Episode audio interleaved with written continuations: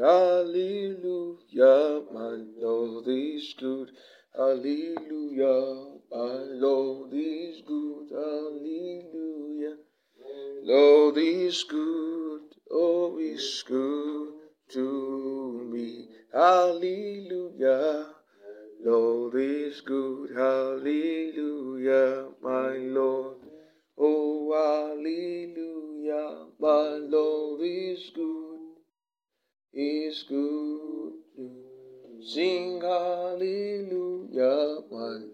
Is good, hallelujah.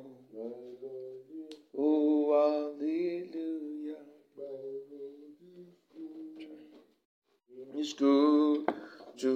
Let us let us open our mouth and begin to appreciate the King of Kings for the last Monday of this month, for a brand new week, for a brand new week, for bringing us to the end of yet another month. This is the 28th of the month of November with two days left. Let us open our mouth and give thanks to this King of Kings and Lord of Lords who has been helping us, has been helping us through our infirmities, has been helping us, has been healing us, has been lifting us out of the dust. Father, we bless your holy name. Be exalted. Be thou exalted, everlasting Father, everlasting Father. We give you thanks. We praise your holy name because you deserve all the praise. We love you, Jesus. For in Jesus' name we have prayed. Open our eyes, O Lord, to behold wonders in your word in Jesus' name. Open our Bible to Galatians chapter 6. We're going to read from, I, I was supposed to go all the way from 1 to 18, but, but then I'm going to cut it short because it was uh, the same message that we shared this morning on our live broadcast on Facebook. If you're following us on Vic Okezie, you, you will notice that every morning, 5 o'clock, we have our early morning devotion there, and as well as uh, my updates on matters arising across the country.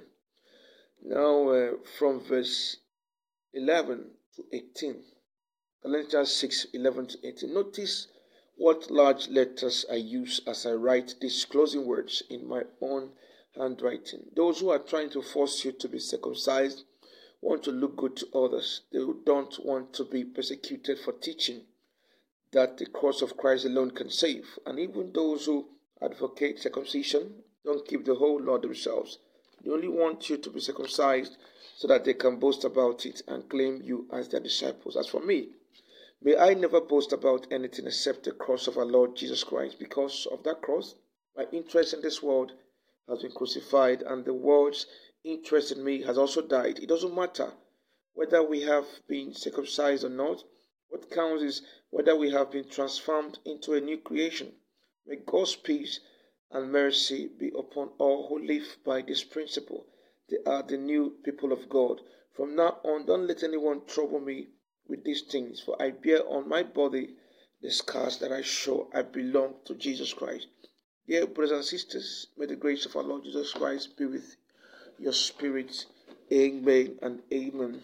This was the conclusion of uh, Paul's letter to the Galatians.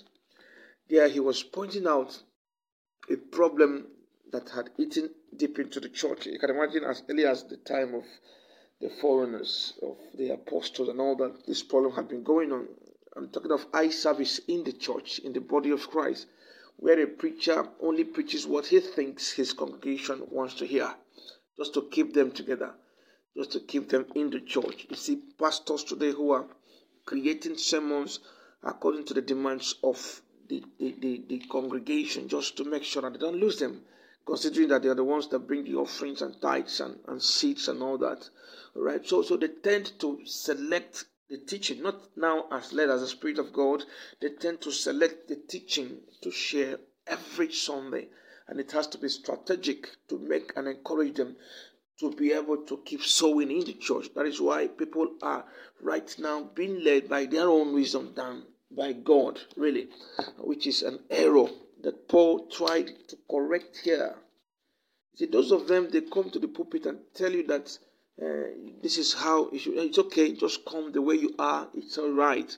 and eventually they end up not even leading you to Christ, but just to get you into the excitement. If it was the, up to the Holy Spirit to do the conversion, really, there is no need for us to then preach about Jesus Christ. There is no need for us to do what? To preach about the coming of Christ, to preach about repentance and all that. If it's the job of the Holy Spirit, there is even no need for us to even climb that pulpit and be preaching the gospel. That is just a message this morning. I don't know who I'm talking to this morning, but uh, consider this an, as, as a message inspired by the Holy Spirit right now. There is no need at all for us to do God's work if we don't get to lead people to Christ anymore. If we don't get to tell them that their appearance does not give glory to God, that rather it leads others to sin. If it's just about just let, let them come the way. I don't know how many people that join your workers that you get to tell all these things. That even among your workers, among, among your choristers, these people are still living wayward lives because nobody even told them that there is consequences for these things. You just push them through the workers section and they got trained and blah blah blah. They are working in your ministry right now. And they don't have that instruction, they don't have that that, that word of edification to keep them in Christ, holy and acceptable. All right, so our, our message today is this don't follow those people that only encourage you to, to do certain things just to keep you. Be interested in the one that wants the salvation of your soul. Be interested in the one that is following God's instruction in the Bible, that wants you to become a better person. So if you came in as an adulterer, you shouldn't live as an adulterer too. You shouldn't continue dressing the way you are dressing the world in the church. Right? It is not okay. There should be a transformation. There should be a change. There should be a certain change so that the world will know that something has happened to you and know that they will see you where they go to, the way they dress, they will see nothing has changed. He's just like us. He's only pretending he's going there for something, really maybe for connection or for husband and all these things. There has to be a difference, right? So our prayer is this morning that God will guide us, really, so that we will not be uh, only interested in drawing crowd, but in leading souls to Christ through Jesus Christ our Lord. Amen. Let us pray. Father, we bless your holy name for an opportunity like this, O oh Lord. We thank you for your goodness. For you have been great, you have been kind to us. Holy Spirit, we ask that you help us to follow wisely and not blindly. So that at the end, when we stand before the Ancient of Days, we will not be confused. We will not be looking for what to say, because that is what matters, because we know we are here on individual races. Father, we ask that your goodness will be with our families, our siblings, our parents, wherever they are right now that you meet them at their different points of needs in the name of Jesus. Father, we ask, Lord, that your goodness will continue to follow us as it was with David as we count down towards the end of this year. That your goodness, starting from now, every day, every day to the end of the year, even into new year, it is testimony, testimony, increase, increase, increase, increase, and breakthrough in Jesus' name. Opportunities, opportunities are locating us. They are finding us. They are finding us. We are experiencing increase. Our family testimonies and testimonies, our families, our siblings, wherever they are. Father, if there is any sick person among them, let your spirit correct that infirmity in the name of Jesus. Father, we decree that the rest of this year shall be glorious for us and our family in Jesus' name. We appreciate you, King of Kings. You are faithful, God. Be thou exalted for your goodness. For you are worthy to be praised and adored. For in the mighty name of Jesus we have prayed. Amen and amen. May the grace of our Lord Jesus Christ, the love of God, and the sweet fellowship of the Holy Spirit be with us now forevermore. Amen. Surely Goodness and mercy shall follow us all the days of our lives, and we shall dwell in the house of the Lord forever and ever. Amen. No weapon fashioned against us prosper in Jesus' name. No weapon fashioned against us shall prosper in the mighty name of Jesus. No weapon fashioned against us shall prosper in the mighty name of Jesus. And every tongue that rises against us in judgment, Baba, Shadali Kados, it is silenced in the mighty name of Jesus. Amen and amen. It is well with you. Bless you.